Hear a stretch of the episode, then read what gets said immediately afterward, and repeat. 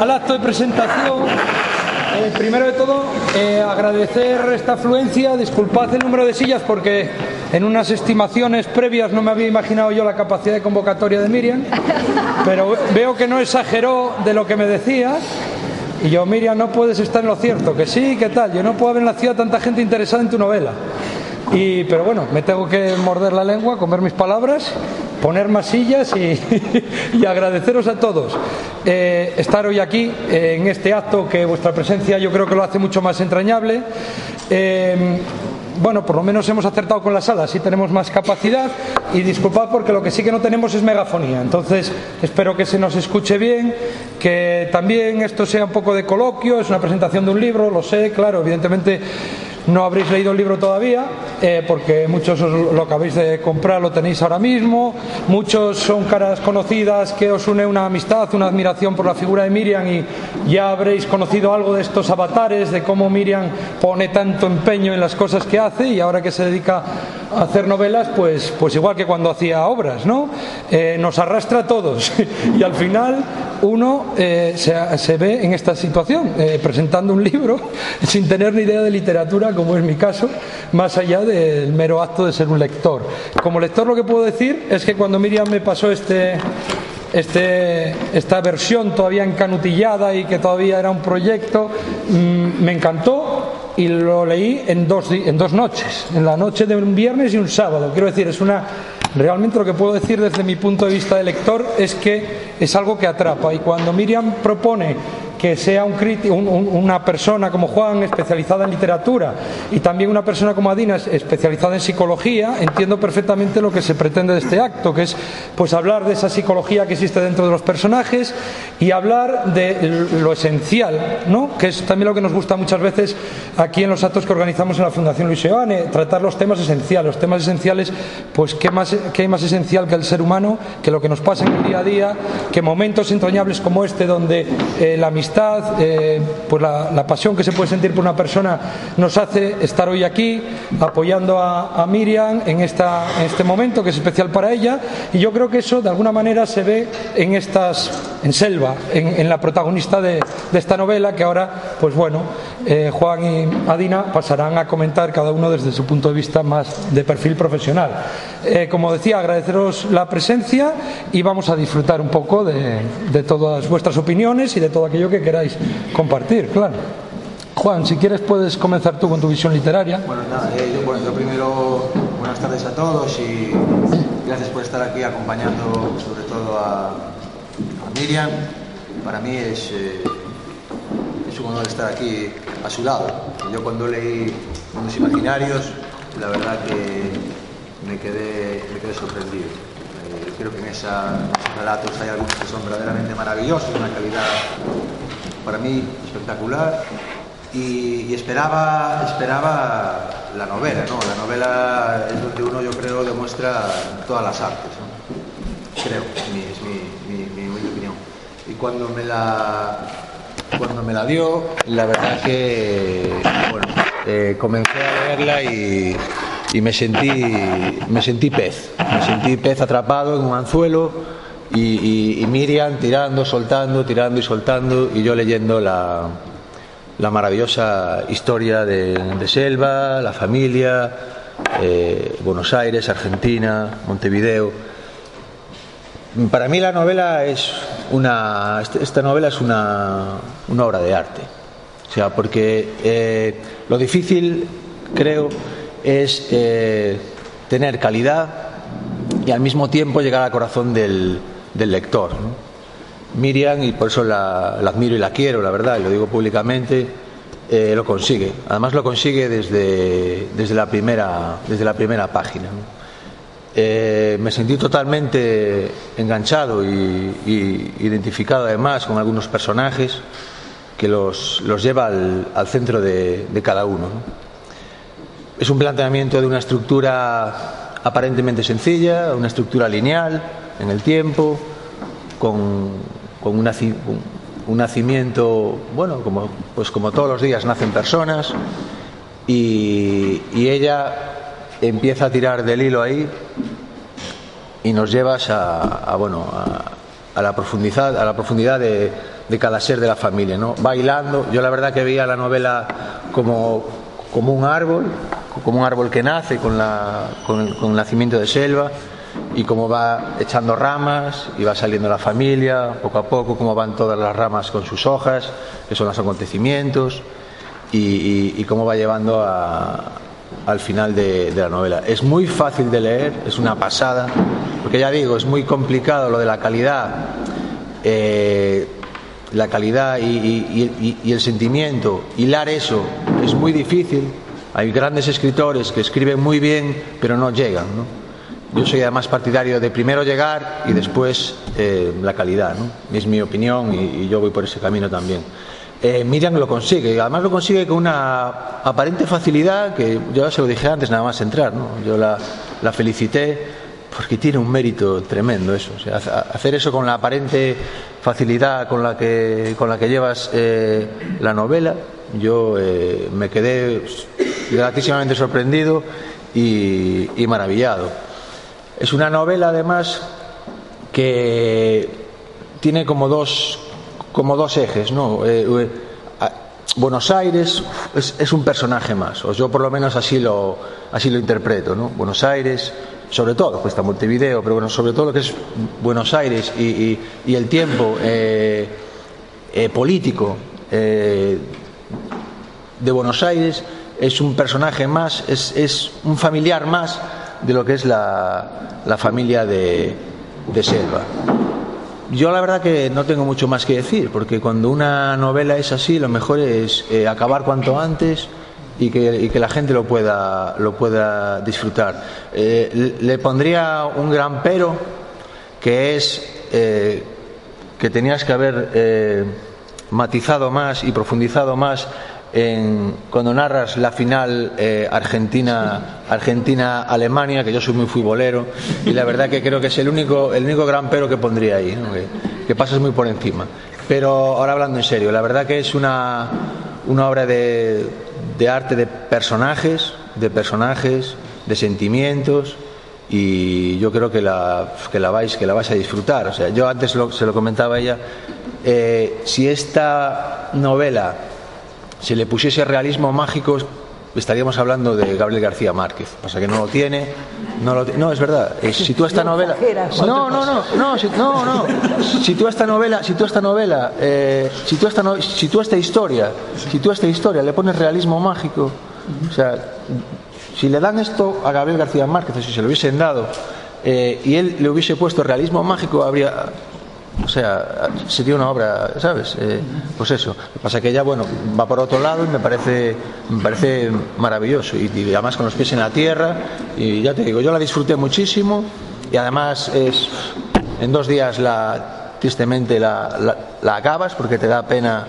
Eh, a mí por lo menos me pasó, ¿no? Cuando ves que van yo la leí aquí, la leí en folio.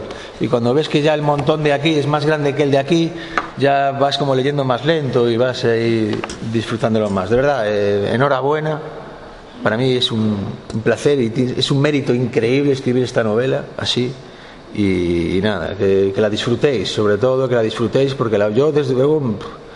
La, la, y, y, hay, y hay, yo creo que dos momentos que no voy a, que no voy a destripar, faltaría más, que son de verdad que de, de, de puro corazón y pura emoción. ¿eh? No, no, digo más porque tal, pero es de verdad impresionante, ¿eh? es impresionante. Y nada más. Muchas gracias. ¿eh?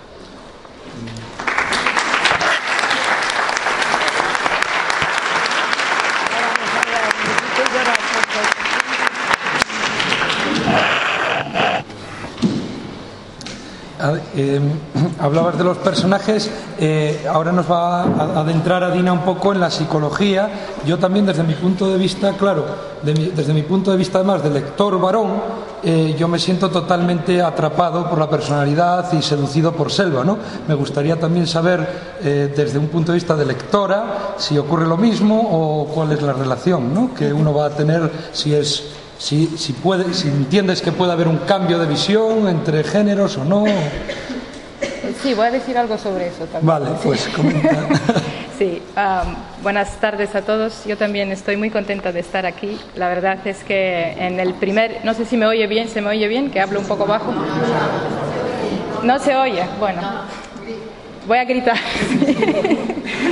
en, en, el primer libro de Miriam no pude, no pude estar, aunque me hubiera gustado mucho estar, porque estaba acabando mi tesis doctoral. Y, y esas cosas son así, atrapan a uno, eh, más que los, eh, aún más que los libros, ¿no? que, que, nos atrapan tanto, y la literatura a mí siempre me ha atrapado, atrapado muchísimo. ¿no? Eh, es un honor para mí estar aquí eh, presentando este libro también porque Miriam es una de mis mejores amigas en Galicia. Desde que he venido aquí hemos desarrollado una amistad a lo largo de los eh, más o menos ocho años que llevo aquí. Y, y, para mí ha sido siempre un placer y un honor compartir tantos momentos con Miriam. ¿no? Me acuerdo todavía eh, de las primeras veces que, que, conocí a Miriam cuando llegué aquí ¿no? y, y, y lo sorprendida que me quedé de que eh, esta mujer argentina que tenía un apellido ruso, para empezar, ¿no?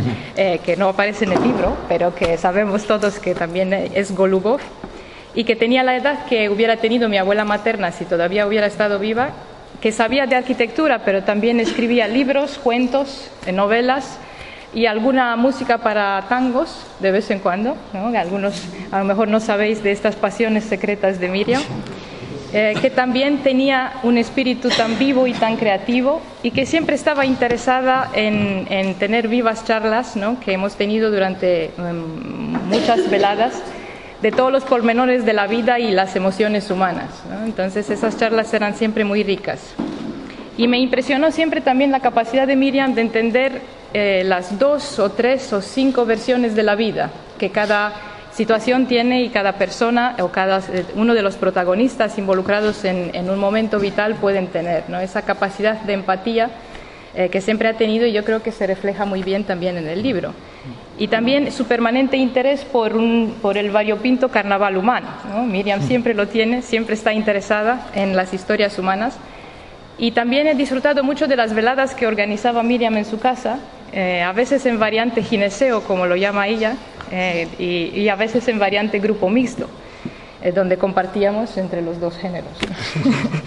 eh, una cosa también que me atrajo la atención de cuando conocí a Miriam era que manejaba eh, los iPhones y los Apple como cualquier adolescente, ¿no? de nuestra o adolescente o incluso mejor que mi propia generación, cosa que eh, para mí no era común, ¿no? En, y desde luego mi abuela materna lo, no lo hubiera podido hacer si hubiera estado vivo hoy. Con toda esa experiencia que tenía con Miriam y también leyendo su primer libro de cuentos, donde en cada historia, eh, los, que la habéis leído, habéis leído ese libro de cuentos, la cotidianeidad se ve irrumpida siempre por lo mágico y lo eh, casi imposible, eh, inexplicable, pero la lógica se ve invadida de esa forma placentera por acontecimientos extraordinarios que abren la puerta a infinitas posibilidades creativas de la mente. Eso es algo que eh, eh, ese es el impacto que tiene el primer libro de Miriam, el, libro de cuentos. ¿no? Tenía muchas ganas de leer. Sí, levanto más la voz. Tenía muchas ganas de leer Selva, ¿no? que es esta historia que termina donde otra parece empezar, como decía Juan. Una vez que se llega al final del libro, uno no quiere dejar el libro y nos gustaría eh, seguir leyendo sobre la vida de las siguientes generaciones de personajes eh, que, que, vienen después de eh, la última eh, mujer, la última descendiente de, de esta historia. ¿no? Yo voy a hacer tres comentarios o tres categorías, digamos, de comentarios como, más como psicóloga, que es la calidad en la que me invita Miriam hoy aquí. ¿no? Yo no soy escritora, eh, aunque tengo mucho amor por la literatura. En primer lugar, como decía Juan, Selva eh, es una historia de cuatro o cinco generaciones que transcurre como Argentina y la ciudad con Argentina y la ciudad de Buenos Aires como telón de fondo, que se convierte casi en un personaje que se mueve entrelazado en las historias de, los personajes reales del libro, en la sucesión de momentos de continuo revuelo político, que eh, eh, nosotros entendemos parcialmente eh, pero que podemos casi escuchar ese transcurrir de la historia, que es, tan, eh, que, es, que es tan interesante. Esta vez la historia con mayúscula, no la historia de los personajes del libro. Selva es un personaje muy fuerte y muy interesante, que, se, que está presentado a través de toda una vida, pasando por las inevitables alegrías, dudas, crisis, renuncias y pérdidas, pero una vida llena de pasión que inspira y que sospecho que tiene algo de su autora. Una cosa que me ha gustado mucho del libro es la honestidad eh, casi cruda con, la que eh, Miriam presenta a sus personajes, sus inquietudes y sus aspiraciones vitales, pero también sus sombras, debilidades e inseguridades. Cada personaje cobra vida eh, con mucho protagonismo para las mujeres, tú lo mencionabas, que son siempre casi, o casi siempre fuertes y luchadoras, sabiendo renunciar a sus aspiraciones para darles una buena vida a sus hijos, por ejemplo, o para eh, cumplir eh, con sus obligaciones familiares.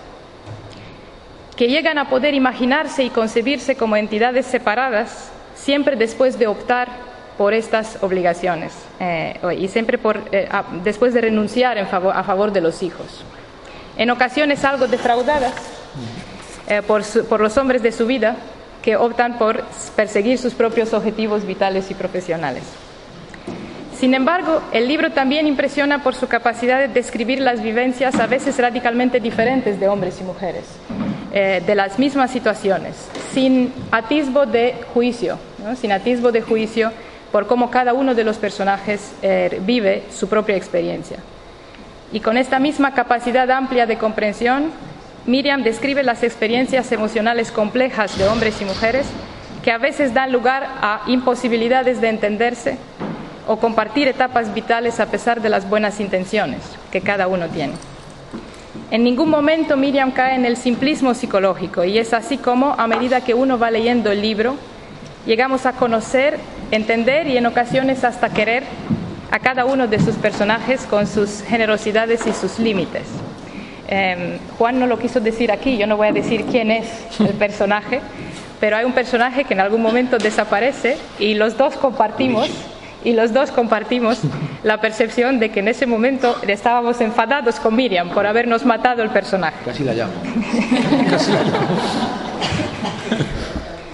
Esta honestidad también es visible en la presentación que Miriam tiene de las relaciones de pareja, que se juntan y comparten experiencias durante un tiempo que establecen dinámicas que inevitablemente dejan partes de, una, de, uno o de otro de los personajes fuera, y también cuando presenta la, aspiración humana hacia la autorrealización. Como decía Carlos Rogers, uno de los principales exponentes de la psicología humanista, de llegar a poder experimentar e integrar todas nuestras partes, con nuestras luces y nuestras sombras, en el proceso que otro psicoanalista muy conocido eh, Carl Jung llamaba el proceso de individuación. Esto es algo que aparece en el libro y aparece en la vida de cada uno de los personajes. Estas partes de nosotros que se quedan desintegradas los sentimos como ausencias que empujan a salir a la luz y es lo que le pasa a Selva en varios momentos de, su vida. Em, y también em, en esto vemos que Miriam es una observadora de mucha agudeza de la realidad de estas relaciones de pareja, que aparecen como parte importantísima de la vida de los personajes, que siempre intentan encontrarse el uno a otro eh, y lo hacen, lo consiguen durante un periodo de su vida, intentan encontrar la manera de construir una vida juntos eh, para luego desintonizarse e ir por caminos separados. Y esto me recordaba algo que, decía Fritz Perls, que es eh, el creador, eh, uno de los creadores de la escuela Gestalt en psicología, ¿no? que tenía una, que escribió como una especie de poema que luego se llamó la oración Gestalt, ¿no? que decía yo soy yo, tú eres tú, yo no estoy en este mundo para cumplir tus expectativas y sé que tú no estás en este mundo para llenar todas las mías, porque yo soy yo y tú eres tú y cuando tú y yo nos encontramos es hermoso y cuando encontrándonos no nos encontramos, no hay nada que hacer. Y eso es algo que eh, encontramos en todas las relaciones de pareja, pero sobre todo en la relación de Selva y Pablo, de dos de, los personajes de Miriam. También, más allá del, eh, mundanal ruido de la vida de los personajes, el libro retrata, a través de seguir a Selva toda su vida, las inevitables renuncias y caminos frustrados de la vida el dejar ir vivencias y posibilidades, el renunciar, la pérdida, eh, las, tanto las grandes como las pequeñas, que pueden quebrarnos, eh, pero que necesitamos superar siempre a nuestra manera. Cada personaje lo hace a su manera. A pesar del dolor, sin embargo, el libro también retrata cómo con el tiempo la renuncia se convierte en alivio, cuando los personajes, los personajes llegan a la aceptación de lo inevitable, de lo inevitable de la vida. La pérdida y la supervivencia es una parte muy importante de la novela. Los eh, psicólogos creemos que no es posible vivir plenamente sin pasar por la experiencia de la pérdida y sin aprender a aceptarla como parte sine qua non de la vida. Los personajes de Selva, de, de, la novela en este caso, se ven obligados a renunciar a sus sueños y aspiraciones en ocasiones, a partes de sí mismos para poder existir en estructuras familiares, a sus trabajos por las turbulencias políticas del país.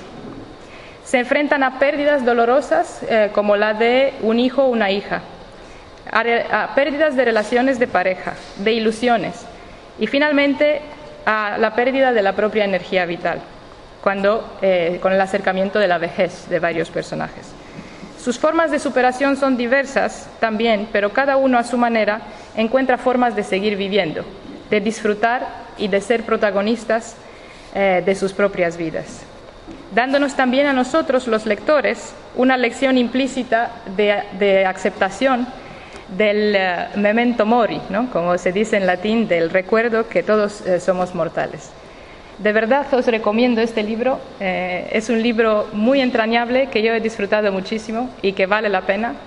Um, y creo que todos encontraréis en él um, momentos, personajes y experiencias con las que identificaros.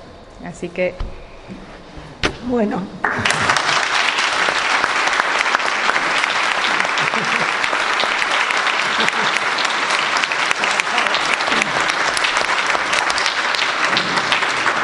Bueno, yo quiero agradecer a, Juan, al que admiro como novelista y que veo que le gustó la novela. Se la di con mucho miedo, debo reconocer, porque a mí me gustaron muchísimo las novelas de Juan. No es momento para empezar a desarrollar, pero las, las recomiendo también. Y a Dina, que, me, que bueno, una gran psicóloga y persona y que también escribe, aunque dijo, no lo confesó y, o, o, escribió en algún momento. Y la verdad que yo alucino con todo lo que tiene mi libro. Es lo único que puedo decir. Porque cuando uno escribe no piensa ni en las pérdidas ni en nada, uno escribe. Y eso lo sabe él que escribe. Y sale. Y después resulta que uno, lo de las parejas y los dolores y los... Lo voy a leer con mucho interés ahora. Y ya no con el tema de que tengo que corregir ni que editar, a ver qué es lo que encuentro. Porque yo confieso que cuando uno, por lo menos cuando yo escribo, no pienso nada de todo esto. Uno escribe y se acabó. Y entonces, después ver todo lo que tiene el libro me parece maravilloso, realmente. Agradezco muchísimo a Juan Cadina y a él que lo disfrutó y parece que hay que recomendarlo y, y nada más. Pero de verdad que no puedo decir nada yo del libro porque no sé por qué lo escribí así. Miriam, tú te, eh, te, pronuncias una y otra vez continuamente en, el mismo, en la misma idea de que nada tiene que ver contigo, Selva, y sin embargo todos nos quedan en el subconsciente de que hay mucho más de lo que tú nos dices. Obviamente, yo pienso que si uno hace un edificio pone mucho de uno en cómo imagina el espacio y cómo lo vive. Supongo que aquí no es una novela que cuenta mi vida, que como dije en algún lugar en una entrevista, sí que la quiero escribir de mi familia ucraniana, los antepasados gallegos de mi hijo y ahora de mi nuera y, y, un poco de mi vida. Esto no tiene que ver con mi vida. Ahora, que si uno escribe sobre seres humanos debe de alguna manera también verter angustias personales o, o vivencias o o sentimientos, pero no son conscientes. Yo qué sé lo que hay de mí ahí, no sé, tengo que leerla con, con otros ojos. Con otros ojos. y, por ejemplo, me causó interés lo que dijiste de las relaciones humanas, porque yo soy una especie de fan de las relaciones humanas permanentes que me parecen maravillosas y en esta novela no hay ninguna que permanezca a lo largo de la novela. Así que no sé, ahí al, al, con qué pedacito lo hice, pero... Yo quería preguntar eh, cómo surge la idea de, de crear Selva. Bueno, yo es lo... que no sabes ahora porque entonces ya... No, no, a mí yo lo dijo y está acá en la contratapa y se lo dije ayer en la entrevista que me hicieron. que a mí me invitaron a escribir esta novela, sin decirme cómo tenía que ser.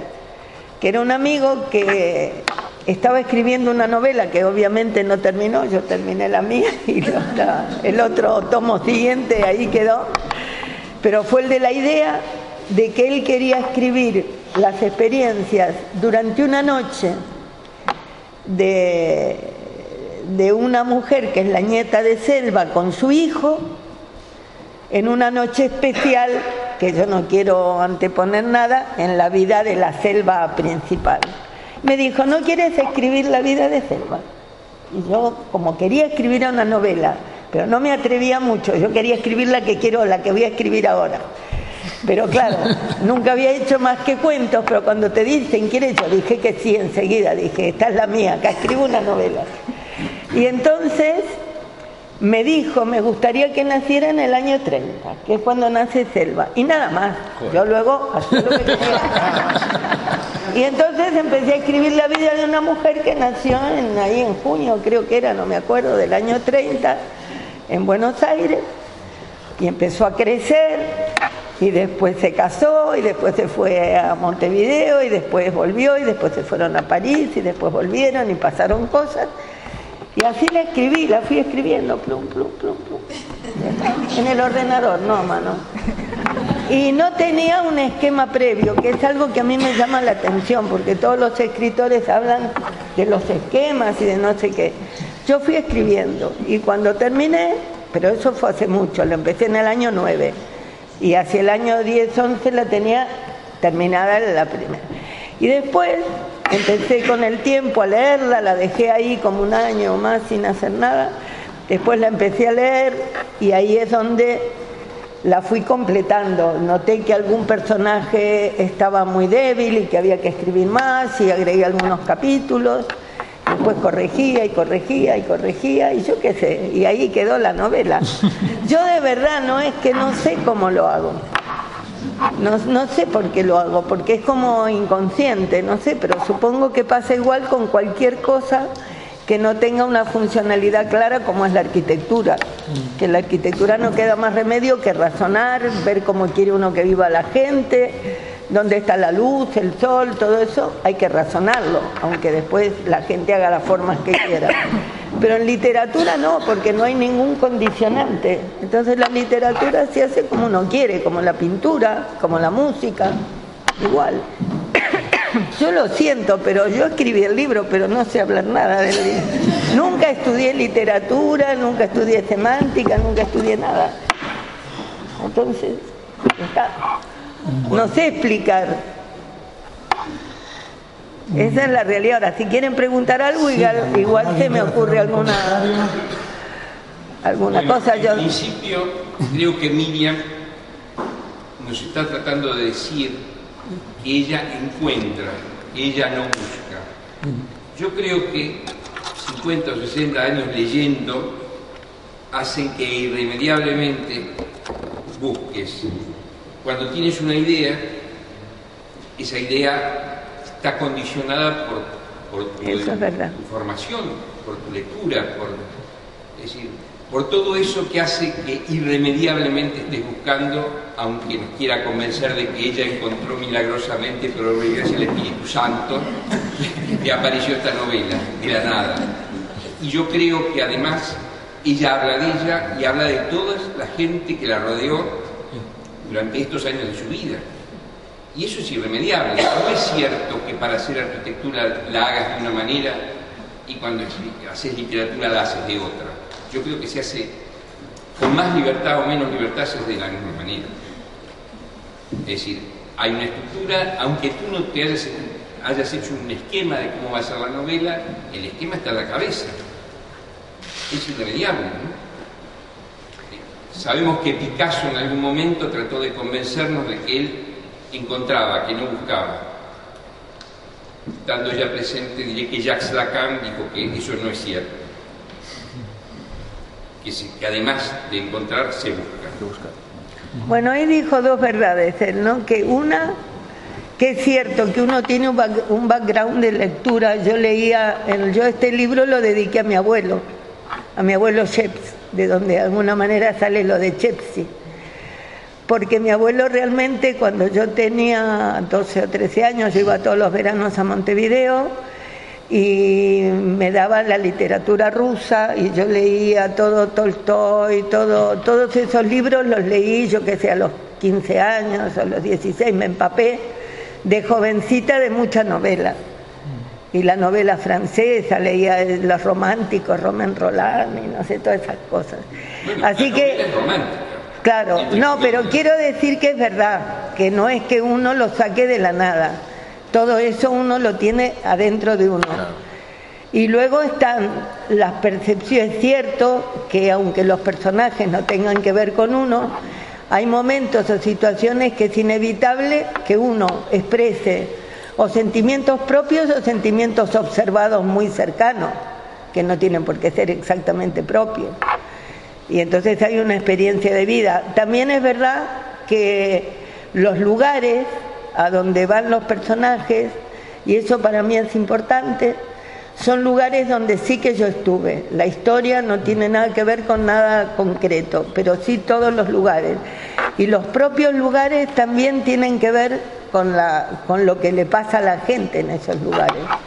Así que, no sé, tú tienes razón, tampoco las cosas no salen nunca de la nada, pero eh, no salen conscientemente, eso es lo que quiero decir. Pero el inconsciente existe.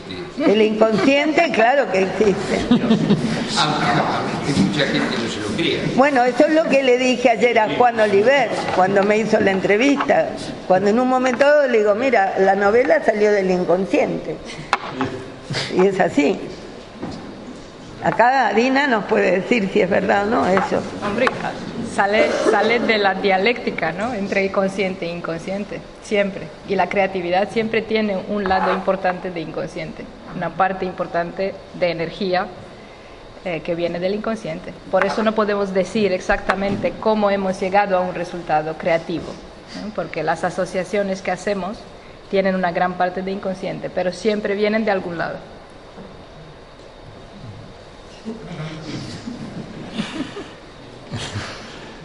Bueno, no sé si hay algún comentario más. Deciros que, bueno, como ya sabéis, Miriam durante todos estos días ha estado en cada detalle, controlando la edición, ha estado encima del de la imprenta, que la portada que podéis disfrutar es de Ángeles Correto, que también está, aquí, presente. ¿eh?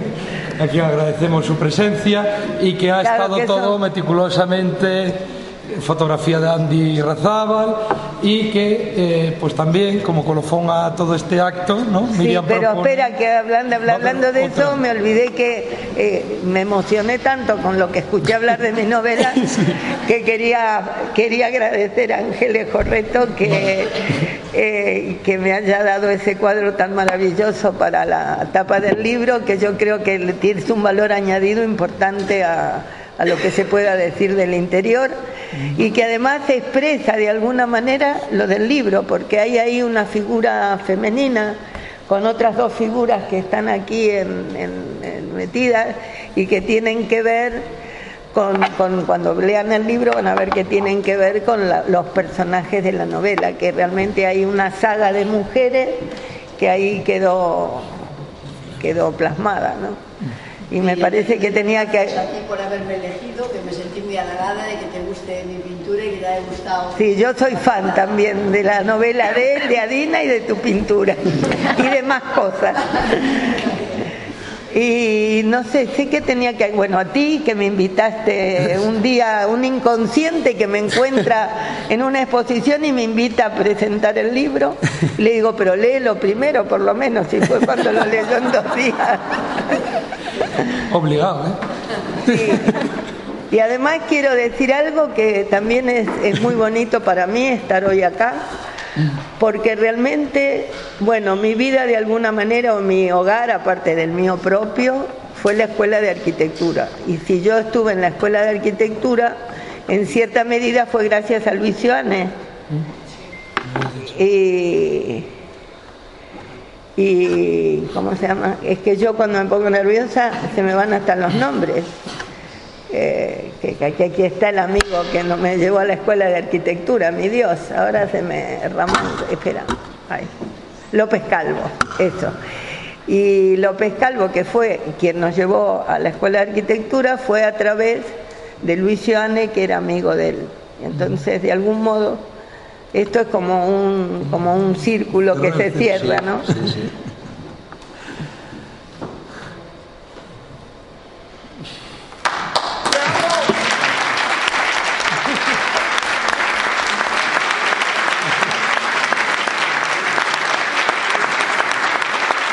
Bueno, bueno.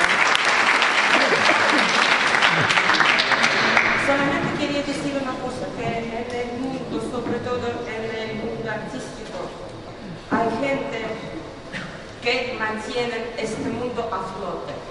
Existen categorías de la gente que no hacen nada, existen categorías de la gente que quieren hacer, pero se queda todo con palabras. Queremos hacer, pero no lo hacen. Y hay gente que dice que no pueden vivir sin alguna cosa. Y todo en el mundo se mantiene gracias a la gente que pueden decir sobre lo que están haciendo que no pueden vivir sin este. Yo creo que Miriam es una de las personas que puede decir no puedo vivir sin escribir. Y verdad.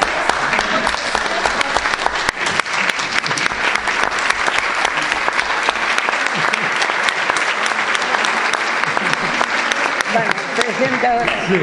Bueno, pues Paco, eh, ¿cómo hacemos? Eh, eh, desde aquí, no, yo no canto. Además estoy afónico.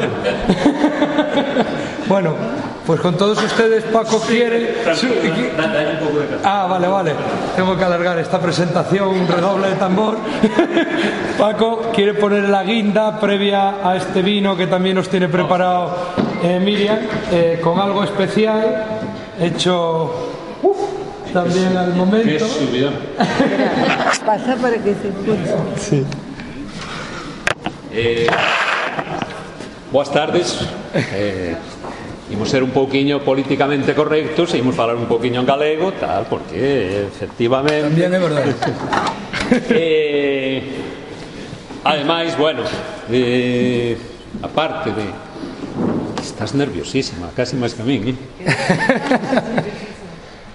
Que digo que para min é unha honra estar aquí Neste sitio de Bueno, neste fogar de Luis Seoane Porque ademais Luis Seoane creo que que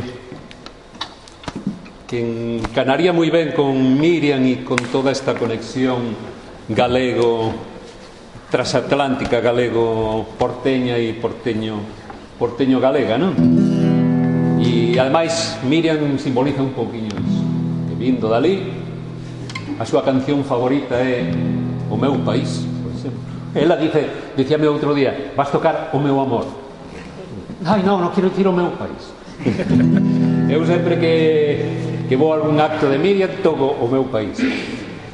O meu país que é unha letra de, bueno, dun poeta morto prematuramente, Xosé Manuel Casado, poeta boísimo, que foi un, unha perda moi grande, e a música é dun, para min, casi dun mito, entón xa aproveito que se non está aquí, porque cando Miriam me dixo, vai estar, vai estar el autor, miro Casabella, digo, Dios mío, por favor, eso aí diante de miro cantarlle aquí decir estarme crucificando ou fusilando a miña canción e agora díxome non pode vir e tal. Miñor outro día tomábamos uns viños, ademais somos medio veciños ali en Cambre e tomamos e tal, pero casi prefiro que non este a él porque, bueno... Bueno, a canción preferida de Miriam. O meu país é verde, é lento é saudoso e anterno é unha che. O meu país labrego en mariñeiro é un recuncho sen tempo que dorme no gallero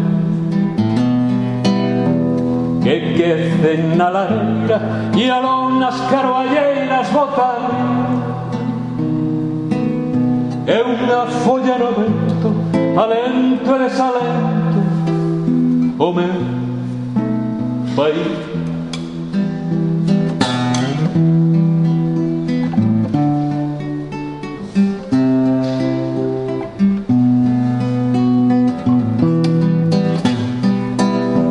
O meu país, perdendo a sua história, munheira e corredoira, accolse a sua verdade. o meu país. Saúda o mar aberto, escoita o barlovento e ponse a camiñar. Polas corgas e herdanzas Morre, nasce, morre unha esperanza no porvir E aí equivoquei, e vou repetir. O meu país Tecendo a súa historia Muiñeira e corredora Acocha a súa verdade O meu país. Saúda un mar aberto Escoita barlovento E ponse a camiña Cada meta sen nome Van ringleiras de homes e sen fin Tristeseiros de amores Vieiro para ningunes O meu país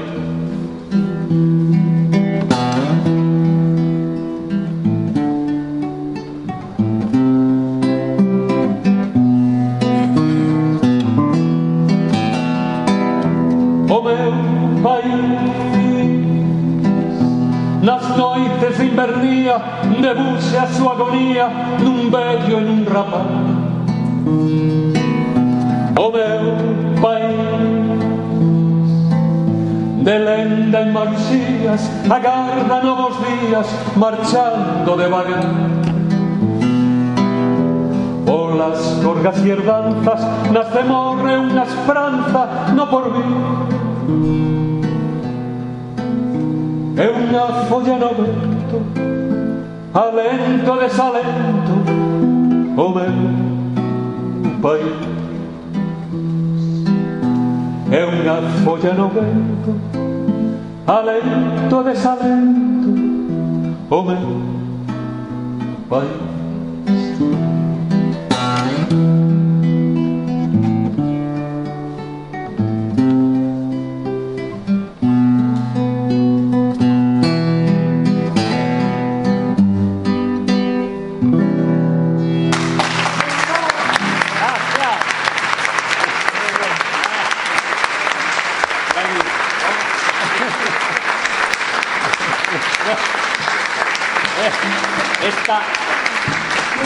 está emocionada porque agora ven a segunda parte.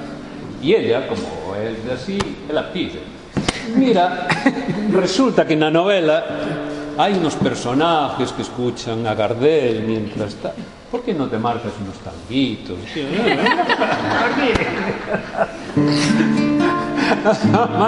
Gardel, palabras mayores. El polaco Goyeneche y Gardel, Dios mío Eso xa son palabras máis maiores, mío. Además, que vas volver a Buenos Aires, Dios mío. Yo adivino el parpadeo de las luces que a lo lejos van marcando mi recuerdo. Son las mismas que alumbran con sus pálidos reflejos hondas horas de dolor. Y aunque no quise el regreso, siempre se vuelve al primer amor. La vieja calle donde el eco dijo, suya es tu vida, suyo es tu querer.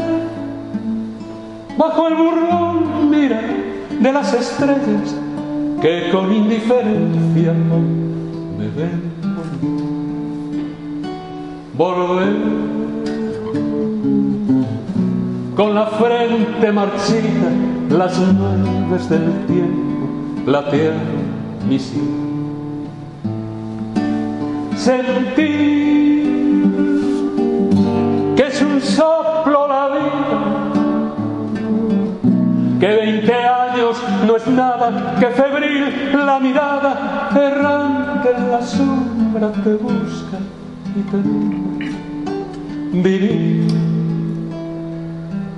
Con el alma aferrada a un triste recuerdo que oyó otra vez.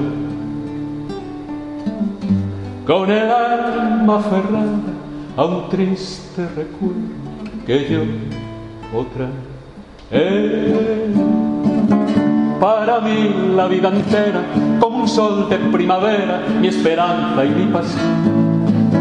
Sabía que en el mundo no cabía toda la humilde alegría de mi pobre corazón. Ahora, cuesta abajo en mi rodada, las ilusiones pasadas yo no las puedo arrancar. Sueño con el pasado que añoro, el tiempo viejo que lloro y que nunca volverá. Si arrastré por este mundo la vergüenza de haber sido y el dolor de ya no ser. Bajo el ala del sombrero, tantas veces embozada, una lágrima asomada, yo no pude contener. Si crucé por los caminos como un paria que el destino se empeñó en deshacer. Si fui flojo, si fui ciego, solo quiero que comprendas el valor que representa el coraje de querer. Eh, para mí la vida entera, como un sol de primavera, mi esperanza y mi pasión. Sabía que en el mundo no cabía toda la humilde alegría de mi pobre corazón. Cuesta abajo en mi rodada, las ilusiones pasadas yo no las puedo arrancar. Sueño con el pasado que añoro, el tiempo viejo que lloro y que nunca volverá.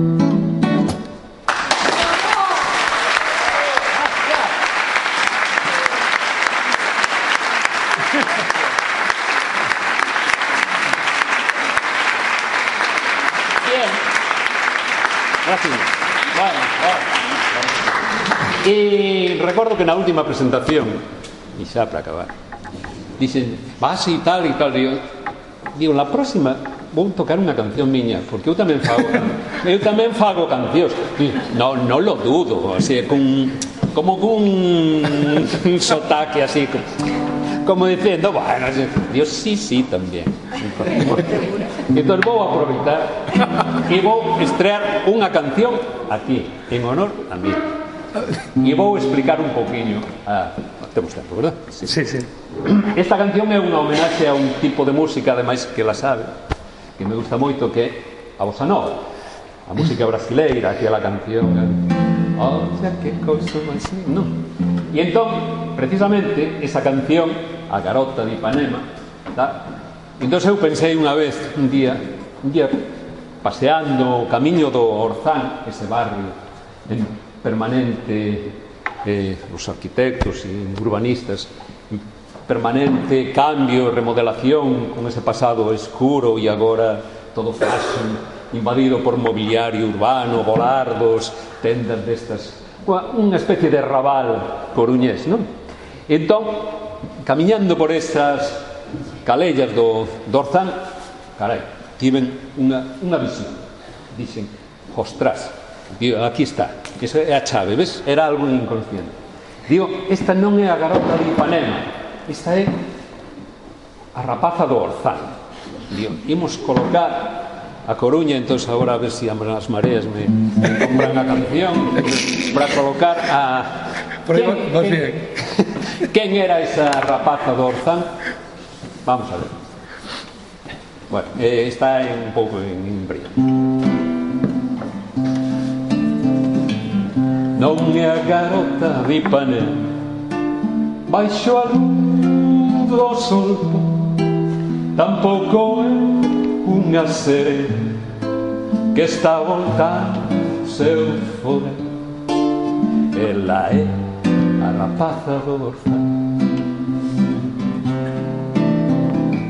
A pé espido cruzou asfalto. Melena o vento traxe axustado Non pesca peixes, non é pescador. Non pesca homes, non é pecador. Pesca ondas na bahía do Orzán Ah, vistas verdes ondas que cabalgan na tábua de surfe Ela pasa o lado, pero non está Esculcando o horizonte Pasa sola e tan fermosa E e non te para Nin que a vexo alonxarse Amodiño entrar Con pegadas de gaivota Preparada para voar Polo ceo da Bahía do E hai versión en castelán Para que mal vendas por ali No es la carota de Ipanema. A la luz del atardecer Tampoco es una sirena Que está volviendo a su hogar. Ella es la rapaza del Orzán Pesca ondas en la bahía del Orzán Pasa sola la rapaza del Orzán Nin me olla a rapaza do Orzán Olla que cousa máis linda Máis chea de graça Máis chea de graça Unha aclaración porque eh, oh, Está escrito graza nós os galegos diríamos gracia, non? Os brasileiros din grasa. Non é a celulite das, das, das brasileiras, é chea de gracia, de gracejo. Entonces, é que eu sempre, cando digo grasa, digo, digo hai, algún espectador vai creer que eso, o das mulas. Oh, que cousa máis linda, máis chea de grasa, ela me mira, que ven e que pasa, co doce balanzo camiño do mar acaba.